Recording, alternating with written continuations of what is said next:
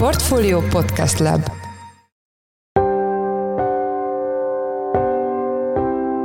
Mindenkit üdvözlünk, ez a Portfolio Checklist október 18-án szerdán. A mai műsorban három témánk lesz. Elsőként a Budapesti Közlekedési Központ kihívásairól, a működési környezet komplexitásáról, és egyebek mellett arról lesz szó, hogy milyen stratégia mentén lehet vonzó munkahelyé tenni a vállalatot. Nagyon világosan kell azt látni, hogy mit szeretne elérni az ember, mik a megvalósítási feltételek, mik a kockázatok, hogyan befutható, kőkeményen priorizálni, és összerakni azt a menetrendet, amivel ez befutható, és onnantól kezdve viszont azt tényleg számon kérni és, és végigvinni. A témáról a BKK vezérigazgatóját, Walter Katalint kérdezzük. Adásunk második részében Radován Jelasígy, az Erste Bank elnök vezérigazgatója lesz a vendégünk, akit más témák mellett kérdezünk majd a hazai bankok működési környezetéről és a kormány hatására a bankok által önkéntesen vállalt új kamat sapkáról is. A műsor harmadik részében pedig arról lesz szó, hogy világszerte milyen várakozásokkal tekintenek a vállalatvezetők a jövőbe.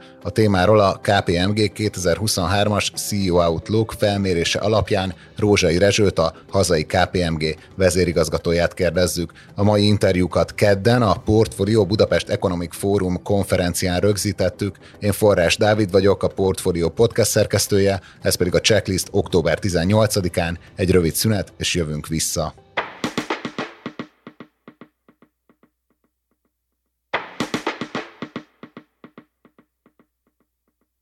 Tehát itt vagyunk a Budapest Economic Fórumon, és itt van velünk Walter Katalina, BKK vezérigazgatója. Jó napot kívánok, köszönjük, hogy elfogadta a felkérésünket. Jó napot kívánok, köszönöm. Hát, hogyha visszatekintünk arra a periódusra, amióta a BKK-t vezeti, akkor gyakorlatilag egy ilyen válság, válság, krízis, krízis hátán, és ezt most nem a működésükre értem, hanem a külső környezetre. Itt van-e olyan tanulsága ezeknek az időszakoknak? Lehet-e olyan intézkedéseket bevezetni, amik utána jól használhatóak egy nyugodtabb vagy egy más típusú válság időszakában? Azt hiszem, az egyik legfontosabb az az, hogy az ember vezetőként álljon bele ezekbe a helyzetekbe, és egyébként egyértelmű irányt mutasson, ezt kommunikálja is, nagyon konzekvensen és transzparensen kommunikálja, és tudjon egy olyan csapatot építeni, aki ebben partnere is, aki ezt tovább viszi, hiszen egyedül nem lehet mindenhol ott lenni. És persze van egy csomó olyan hogy mondjam, működési, meg technikai dolog, ami ezekben segít. Tehát főleg COVID idején mondjuk minden, ami digitális, belső működésben is digitális, az hatalmas segítség.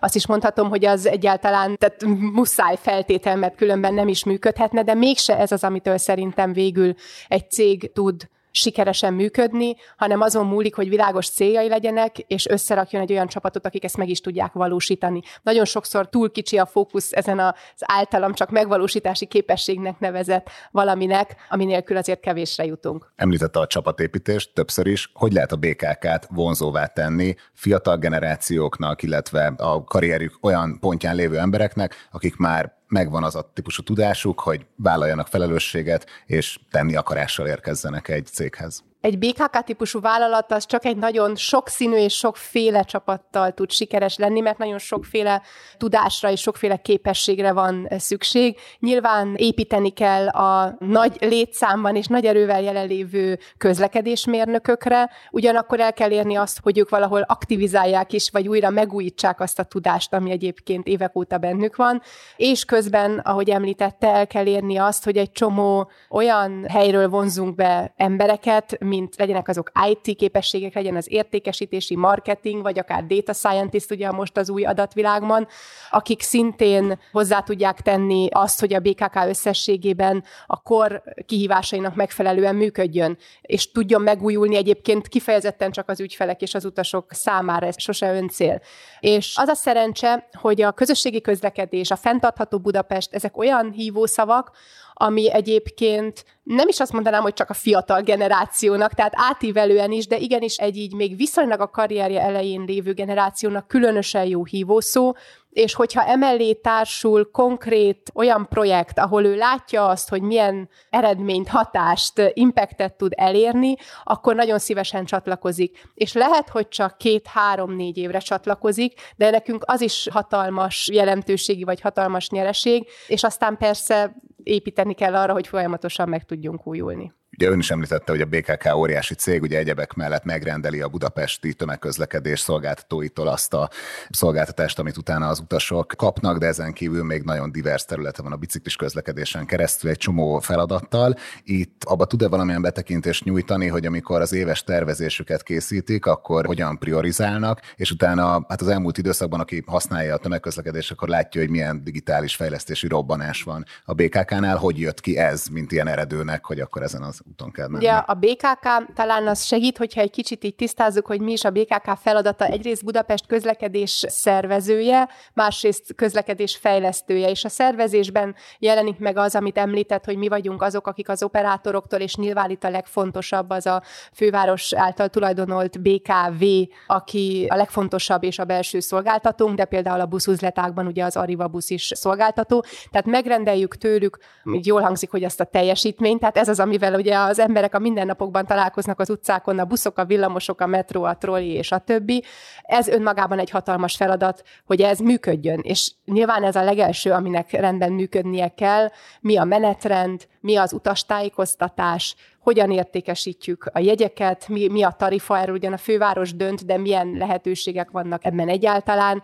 És ha ez az alaprendszer működik, akkor onnantól kezdve jön az a kérdés, hogy jó, de mégis hova szeretnénk tovább fejlődni, hova szeretnénk szolgáltatás szinten fejlődni, és itt nagyon világos volt, hogy a digitális világ kihívásaival muszáj valamit kezdeni. Tehát akkor, amikor az emberek egyébként Netflix előfizetéses módokkal, Telekom előfizetés, stb. működnek, akkor elvárják ezt a, az egyébként egyébként a mindennapjaikat abszolút érintő közlekedésben is, hogy egy olyan fajta felhasználói élménnyel találkozzanak, ami könnyű, felhasználóbarát, önmagyarázó, és ezt abszolút láttuk. Tehát nem véletlen, hogy a Budapest Go ugye 3,7 millió letöltésnél tart, tehát gyakorlatilag picit több, mint másfél év alatt az ország egyik legnagyobb applikációja lett. Ugye az ön karrierútja az nem a fővárosnál, vagy nem közszférában kezdődött, hanem ugye banki területen, tehát Ersténél, Allianz, tehát pénzügyi területről jött, és ugye sokat foglalkozott már a versenyszférában is stratégiával. Hogy lehet egy olyan céget hatékonyan menedzselni, ahol ekkora folyamatos, forráshiányjal küzdenek, és ráadásul ennyire kevés ráhatásuk van arra, hogy ezek a források valóban rendelkezésre állnak-e, hiszen ez sokszor egy politikai játszma a kormány és a főváros között. A hátteremnek azért a legmeghatározóbb 15 éve az valószínűleg a McKinsey. Ezt muszáj azért kiegészítenem, mert ez, ez nagyon befolyásolja azt is, hogy hogyan gondolkodom ilyen témákról, mert egy nagyon pragmatikus ember vagyok szerintem, főleg ennek mellett a kitettségek mellett. Tehát csak úgy lila álmokat szőni, annak semmi értelme, értelme, nagyon világosan kell azt látni, hogy mit szeretne elérni az ember, mik a megvalósítási feltételek, mik a kockázatok, hogyan befutható, kőkeményen priorizálni, és összerakni azt a menetrendet, amivel ez befutható, és onnantól kezdve viszont azt tényleg számon kérni és, és végigvinni. Tehát szerintem ez az egyik kulcs téma, és ebben bizony néha muszáj nemet mondani dolgokra, az, az a nehezebb része mindig, mert még mindig vannak ötletek, hogy hát ezt is lehetne, meg azt is lehetne, meg akkor még ezt cizelláljuk így tovább. Ez általában a biztos módszer arra, hogy valami aztán ne történjen meg, és ne sikerüljön. Előbb bizonyítani kell, és akkor utána lehet tovább építkezni. Egy témáról még szeretnék beszélni, és hát nem akarom szétfeszíteni a műsor idő kereteit, ami a fenntartatóság, hiszen ez nagyon sokkal erősebben fókuszba került az elmúlt időszakban, akár a zöld átállás, akár a környezetvédelem tekintetében, és a közlekedés az ugye nagyon fontos, vagy nagyon nagy részt hasít ki az erről szóló diskurzusban. Hát ugye nyilván önök, amikor tömegközlekedést rendelnek meg, vagy tömegközlekedést fejlesztenek, akkor már önmagában tesznek a, a zöld átállás érdekében, és a fenntartatóbb városi élet érdekében, de itt, itt pontosan hogy lehet megfogalmazni a BKK-nak a fenntartatósági céljait, mik ezek a konkrétumok, amik előre viszik? A BKK stratégiája az nem definiálható Budapest stratégiája nélkül. És Budapest integrált település stratégiája nagyon világosan fogalmaz egy élhető, fenntartható város mellett, és ennek egy kulcs része a közösségi közlekedés, ahogy említette, hiszen a közösségi közlekedés az önmagában az egyik legfenntarthatóbb dolog,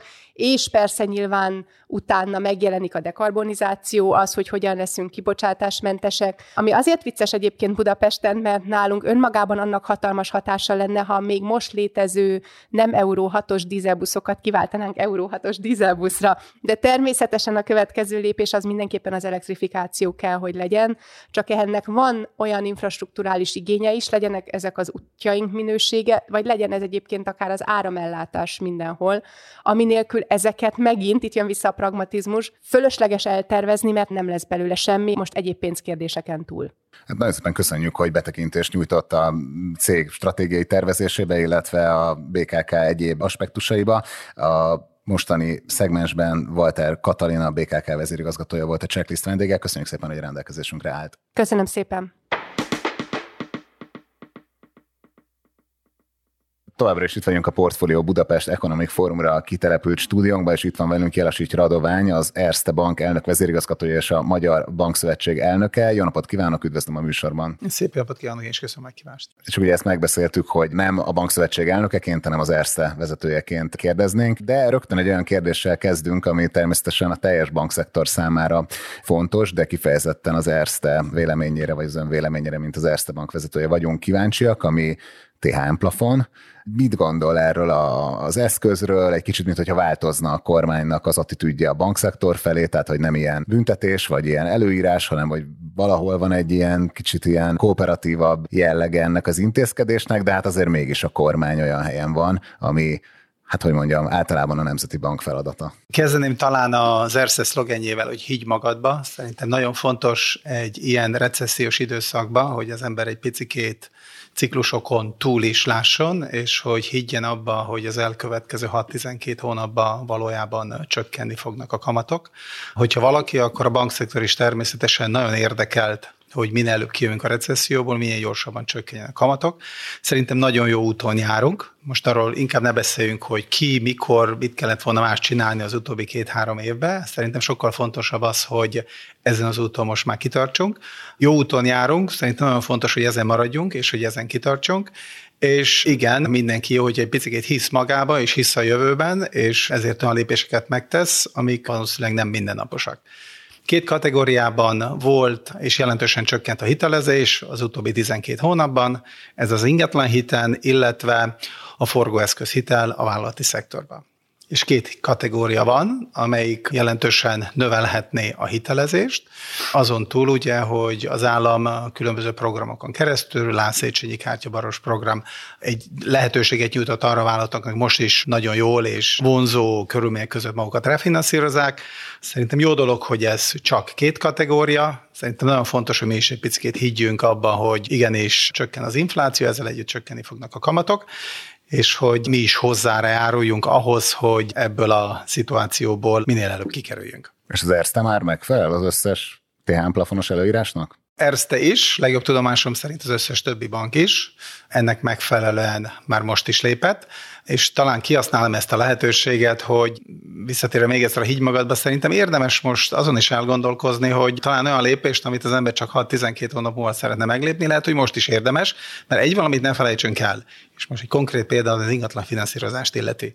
Tehát ma szemrebben és nélkül oda lehet menni egy ingatlan tulajdonoshoz, és azt mondani, hogy 15%-kal kevesebbért, de azonnal kifizetem ilyen kamatkörnyezetben. De ne felejtsük el, hogyha a kamatok visszaesnek 4-5 százalékra, akkor nem marad az ingatlanok ára ugyanott, ahol ma van. Tehát ez kéz a kézbe mozog, és szerintem igenis nem kellene eleve elvetni a magasabb kamatokat, ugyanis azok természetesen a másik oldala ugyanak az érmének, ami azt jelenti, hogy ma még jobb poziba vannak a vásárlók, mint az eladók. Igen, mennék tovább akkor hitelezési vonalon. Itt mikor vár egy pozitív fordulatot? Szerintem az állam, amit megtehetett, már megtette, főleg ami az államilag támogatott hitelkonstrukciókat illeti. Széchenyi kártya, Baros Gábor, Exim. Szerintem itt most elsősorban a, a, az ügyfeleken múlik egy rész, tehát valljuk őszintén a vállalatok jelentős része egy óriási betéten ül, amit a bankszektorban tart, nagyon-nagyon vonzó kamatok mellett, és még ma is azon gondolkozik, most van itt az ide befektetni, vagy pedig várjak még egy pár hónapot, és időközben meg rakjam zsebre azt a tizenvalahány százalékos kamatot, amit a bankszektortól kapok. Tehát egyrészt rajtuk is múlik, és szerintem fontos az, hogy a bankok itt a kamatplafonon keresztül, és valljuk be őszintén, ez egy új kooperáció, illetve egy új együttműködés a kormányjal. Ezt még nem próbáltuk ki, de szerintem érdemes ezt is megnézni. Tehát szerintem a kormány megtette, és most elsősorban a bankokon, illetve főleg az ügyfeleken működik, és áll az, hogy mikor fog ez egész rendszer újra beindulni, minél előbb annál jobb, és szerintem az jó úton vagyunk, hogyha nem is e év utolsó negyedévében, én azért bizakodó vagyok, hogy legkésőbb a jövő év második negyedévben az újra beindul. Ez természetesen többek között a kamatpályától is függni fog. És ez a lakáshitelekre is igaz? Szerintem elsősorban arra igaz, hogy azért a lakáshitelek az egyik extrém, a másik például a fogyasztási hitelek, amelyek kb. 15-20%-kal estek banktól függően. Szerintem a lakáshitelezés igenis beindulhat jövőre valamikor a második negyed évben, és én bízom abban, hogy a vállalatok is igenis kiveszik a pénzt, újra befektetik, és ők is egy picit jobban hisznek magukban, meg a jövőben is maradjunk tovább egy kicsit a kamatoknál, mert ugye egyik oldalról az új intézkedése a kormánynak, hogy a jövőbeni hiteleknek gyakorol így hatást a feltételeire, ugyanakkor még mindig nem vezették ki azt a kamatstopot, ami most már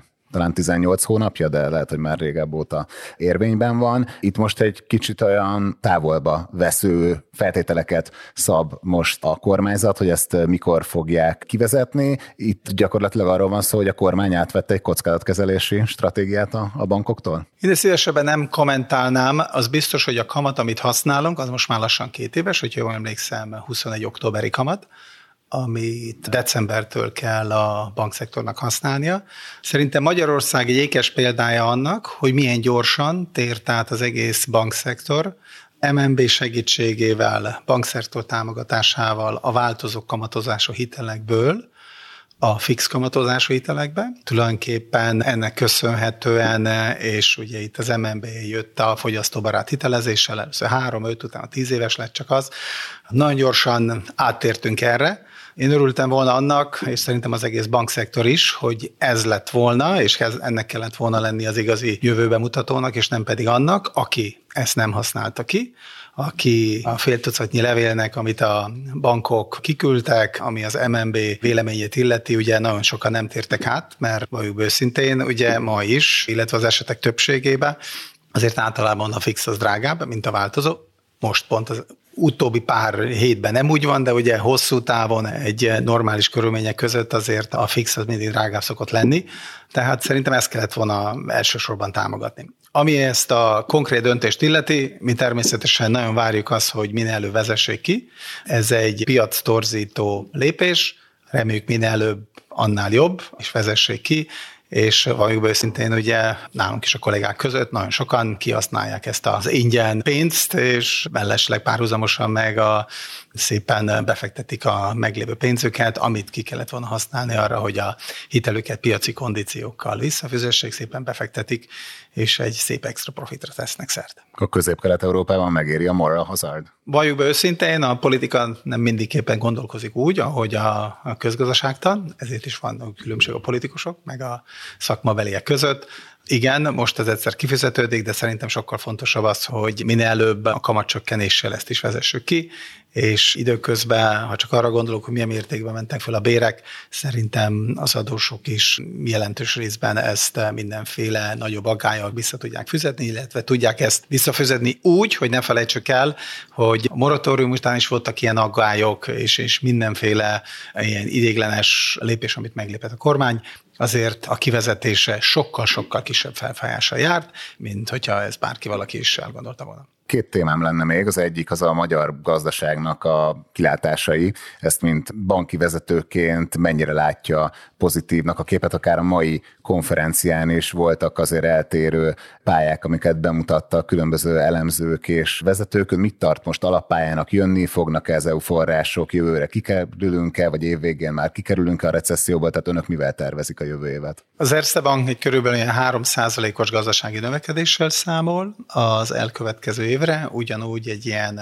6% körül átlagos inflációval 2024-be. Reméljük, hogy ez a minimum, home és hogy ennél lehet ez még jobb is. Már nem az inflációban. Igen, ami a gazdasági növekedést illeti. Infláció természetesen pont az ellenkező irányba, hogy ez lehet még alacsonyabb is. Hogyha valakinek, nekünk az érdekünk, ezek a mi ügyfeleink, és hogy ezt mindig mondani szoktam, tehát a bankszektor valahogy a gazdaságnak a tükre, és hogy a gazdaságnak jobban megy, akkor a bankszektornak is természetesen jobbak lesznek a számai. Van egy viszont pozitív dolog, ami még most is él, létezik, és méghozzá az, hogy ez volt az első recesszió, amikor nem nőtt a munkanélküliség, ami vagyok be őszintén, főleg ami a MPL állományt illeti a bankszektorban, ez nagyon pozitívan hatott. Általában bármikor, amikor jött egy recesszió, jelentősen nőtt a munkanélküliség, és ez volt a fő oka annak, amiért a nem visszafizetett hitelek állomány jelentősen nőtt. Ez most az egyszer nem történt meg, de mondom, ilyen válságot még eddig nem láttunk, hogy a munkanélküliség nem lett volna. Igen, ez biztos, hogy teljesen új értelmezési kereteket fog kinyitni, de hát ez egy kicsit a jövő zenéje. Még egy témám lenne, mert nyilván amikor banki vezetőkkel beszélünk, akkor ahogy ön is fogalmazott, a bankszektor kicsit a gazdaságnak is a tükre, ugyanakkor nyilván a bankszektoron belüli változások is nagyon érdekesek az elmúlt időszakban, és itt kifejezetten a mesterséges intelligenciára gondolnék, ami hát a ChatGPT berobbanásával talán tavasszal volt ugye ilyen lakossági fogyasztói körben is elkezdett terjedni. Ön hogy látja ezt, ez milyen hatást fog gyakorolni a szektorra vagy az ersztére? Főleg a fiatalabb kollégák, belértve engem is, természetesen itt mindjárt az ember gyorsan lázba jön, hogy mi mindenre lehetne még használni. Ezt egy fantasztikus dolognak tartom, hogy végre valahára a kollégáink is sokkal kreatívabb dolgokkal foglalkozhatnak. Rengeteg manualitást ki lehet vezetni a jelenlegi rendszerből, most is már több helyen használjunk, legyen itt szó kockázatkezelésről, legyen itt szó például call centerről, stb. stb. Tehát ezt igenis aktívan használják már ma is. Mi csak reméljük, hogy a törvényadási környezet is majd megengedi, hogy ezeket a technikákat minél gyorsabban bővítsük.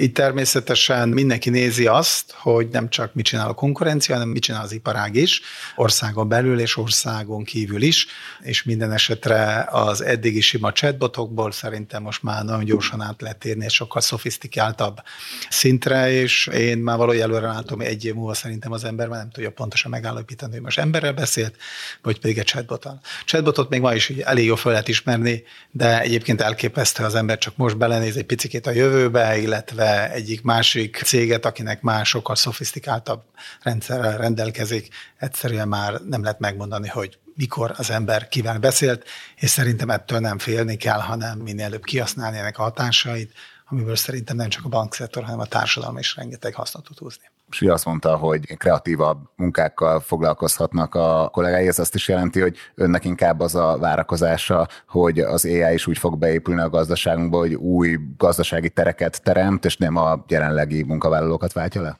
Nézze csak meg ma, ekkora digitalizációnál gazdasági válság, amennyi ember még most is itt hagyja az országot, és ugye a nap végén még, még mindig egy, egy óriási munkaerő hiányba szenvedünk, tehát mindenki pont az ellentetjét mondta volna, és mennyit, még egyszer az mondtam, digitalizáltunk, mennyit automatizálunk, tehát sokkal másabb, munkákra lesz szükségünk, szerintem az elkövetkező 5-10 évben.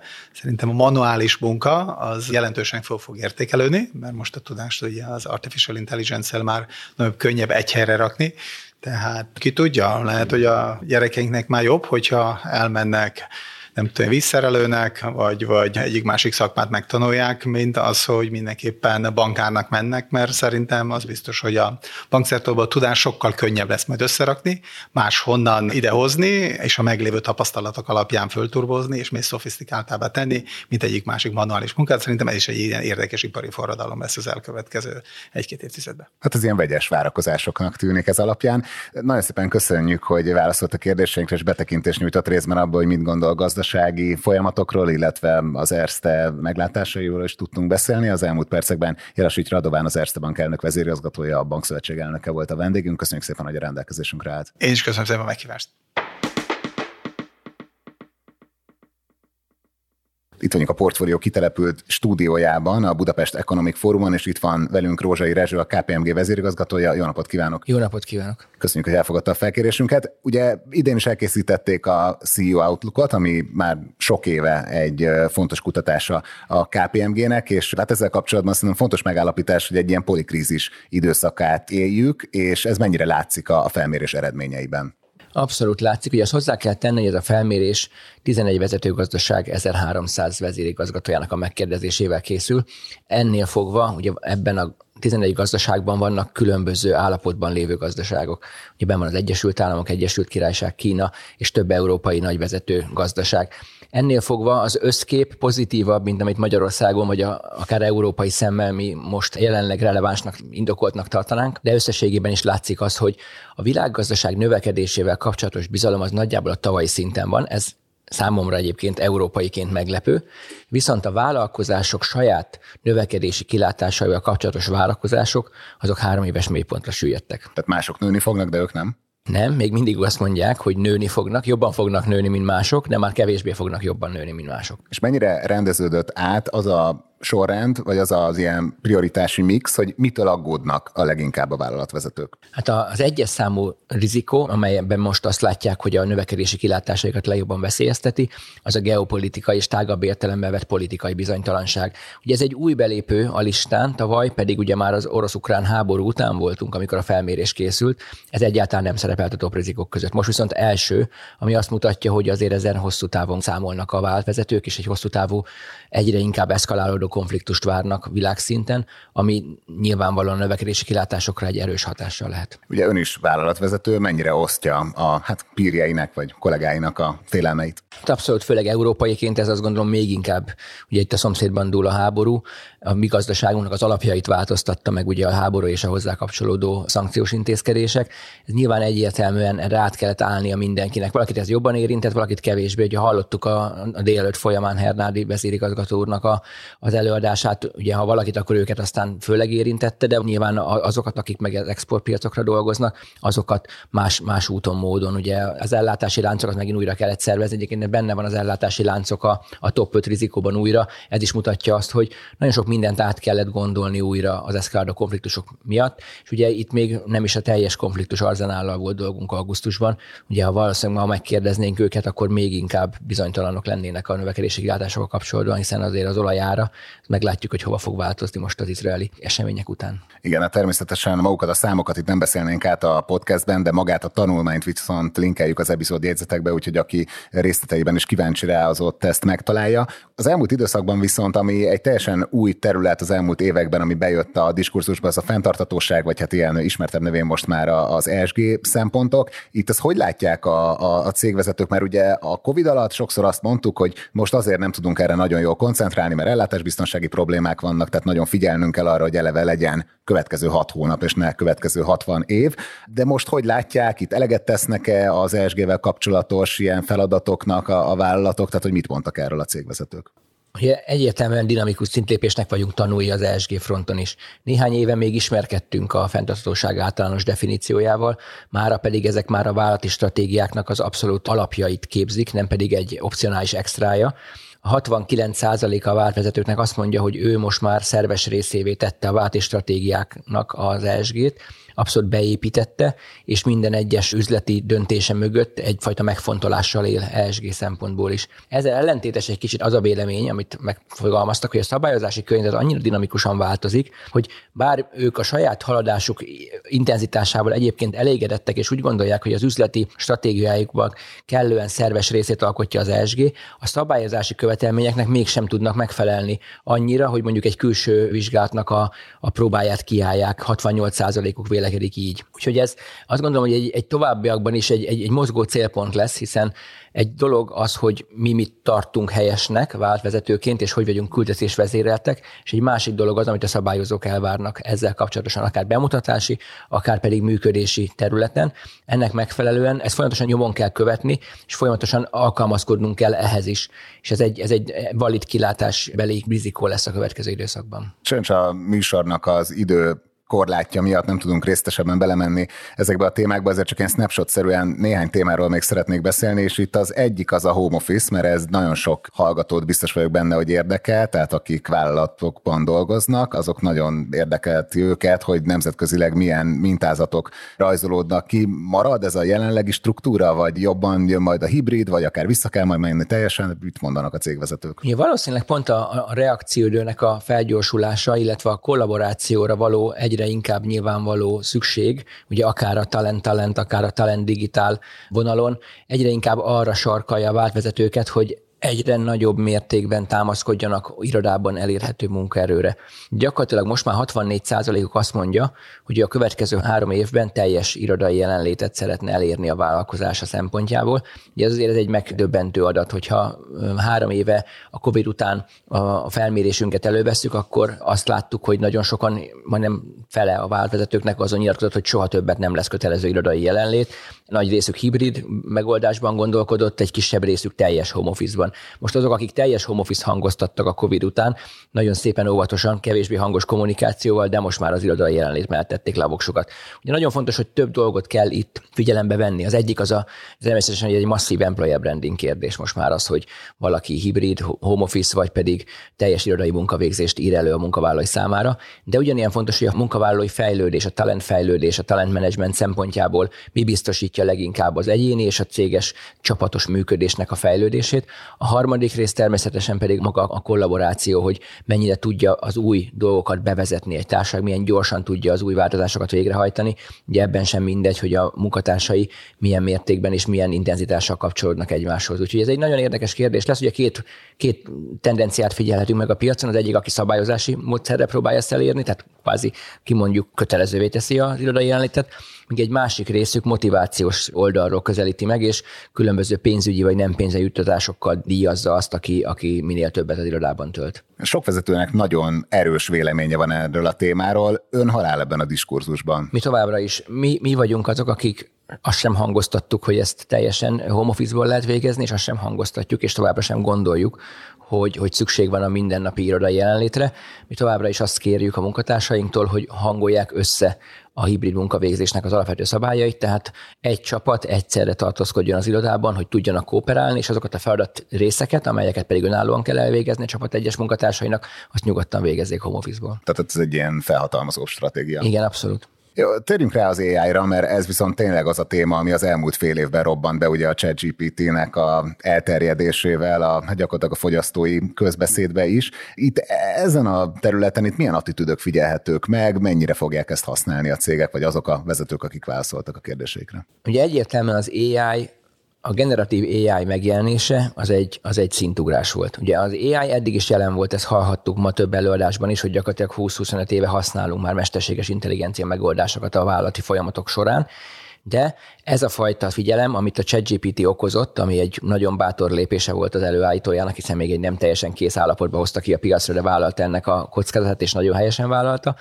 ez, ez egy teljesen új dimenzióba helyezte a figyelmet, és ugye amit eddig megfigyeltünk az AI terjedésével, az, az most egy ilyen ugrásszerű növekedési irányba hatott, nem mutatja ezt semmi sem kevésbé, mint az, hogy a vállalatvezetők befektetési agendájának abszolút első helyére került az AI, és látják azt, hogyha nem kellően gyorsan reagálnak, nem lesznek első belépők vagy korai követők ezen a téren, ugyanazt kockáztatják, mint amit a COVID idején kockáztattak, ami ugye maga brutalitásával mutatta meg azt, hogy milyen az, amikor valaki lemarad digitalizáció területén. Ugye egyértelműen azt látjuk, hogy ez a jövő technológiája lesz. Nem kérdés, hogy rengeteg rizikó és, és bizonytalanság kapcsolódik hozzá. Ahogy említettem, ugye magát a tanulmányt, azt linkeljük az epizódjegyzetekbe, de önnek mi volt a legmeglepőbb, vagy legtanulságosabb a, a kutatásban? A legmeglepőbb talán az volt, hogy a számtalan geopolitikai és gazdasági bizonytalanság, krízis ellenére a váltvezetői bizalom a világgazdaság növekedésével szemben fennmaradt. Ez azt gondolom, hogy következik abban is, amit az elején elmondtunk, hogy számtalan gazdaságban azért eltérően élik meg a jelenlegi gazdasági helyzetet de ez mindenképpen meglepő. A legtanulságosabb pedig egyértelműen az volt, hogy, hogy a váltvezetők milyen jól látják azt, hogy az, az AI, illetve az egész digitális stratégia az egy szerves része a, a vállalati stratégiának, és nem lehet szigetszerűen gondolkodni digitalizációban, sem AI-ban, hanem ezt össze kell hangolni a talent stratégiával, hiszen nagyon érdekesen fel tudjuk tenni a kérdést, hogy nagyon sokan félnek az AI-tól, hogy majd elveszi a munkahelyeket de ugye volt egy példa a mai délelőtt folyamán, ami számomra nagyon plastikusan mutatta meg, hogy hasonlóan működik ez is.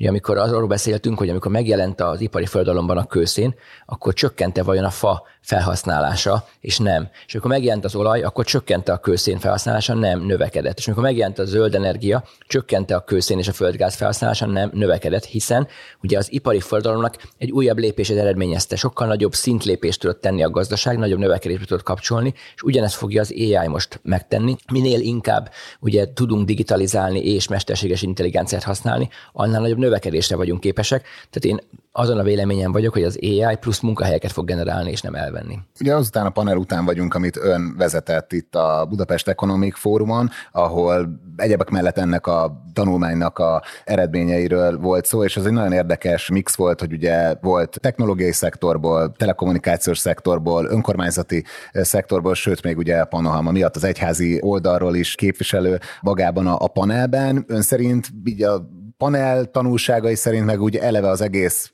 vállalati szektort jól ismerve, így mik a legrelevánsabb megállapításai ennek a tanulmánynak Magyarország kontextusában? Ja, Magyarország kontextusában nagyon fontos arról beszélni, hogy a magyar gazdaság nagyon érdekesen szegmentált digitalizáció szempontjából. Ugye van egy, egy teljesen high-tech és, és talán a legmagasabb digitalizációs szintet képviselő nagyvállalati szektor, hiszen amikor ők ugye a fejlődési ciklusoknak abban a lépésébe értek, amiben értek, akkor, akkor már egy olyan modern technológia volt elérhető, amelyet egyszerű volt bevezetni, mint mondjuk egy régebbi modellből átállni egy, egy új modellbe. Viszont a kis és középvállalkozói szektorban még rengeteg lehetőségünk van, nem beszélve egyébként a, az önkormányzati szektor bizonyos szegmenseit is. Úgyhogy én azt gondolom, hogy ebben az AI egy óriási lehetőséget biztosít most nekik, hiszen ugye az eddig nem digitalizált adatoknak a digitalizációjában az AI egy szintugrást fog okozni. Tehát olyan eszközök és olyan megoldások elérhetőek most, hogy egy poros, rossz, alig olvasható kávéfoltos szerződésből is digitális adatot lehet előállítani gyakorlatilag egy gomnyomásra. Ez, ez, egy, ez egy óriási lehetőség mindenkinek, és én nagyon biztatnék, és minden kis és középvállalkozás, hogy ezt vegye komolyan, hiszen azt a lemaradást, amit korábban akár a pénzügyi lehetőségek, akár egyéb problémák miatt nem tudott megvalósítani, annak most egy abszolút felzárkózási lehetőségének a kapujába élt. Igen, hát én is sokat használom a, a Please Polish promptot a, a saját szövegeinkhez, úgyhogy tényleg nagyon szépen köszönjük, hogy betekintést nyújtott ennek a tanulmánynak az eredményeibe, tavalyhoz hasonlóan, és az elmúlt percekben Rózsai Rezső, a KPMG vezérigazgatója volt a checklist vendége. Köszönjük szépen, hogy a rendelkezésünkre állt. Én köszönöm a lehetőséget.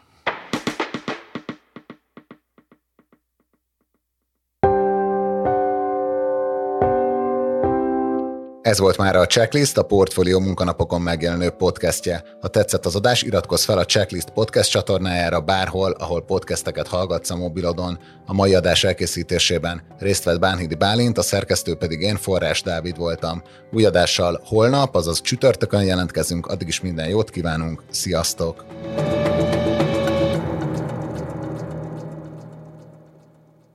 Reklám következik.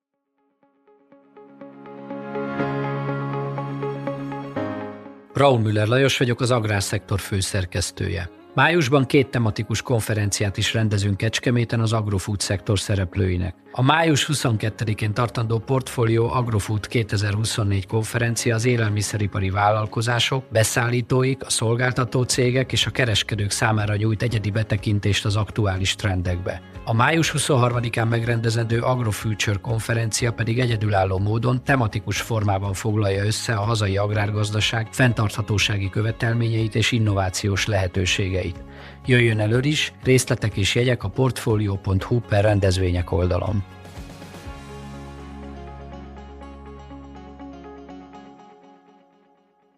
Reklámot hallottak.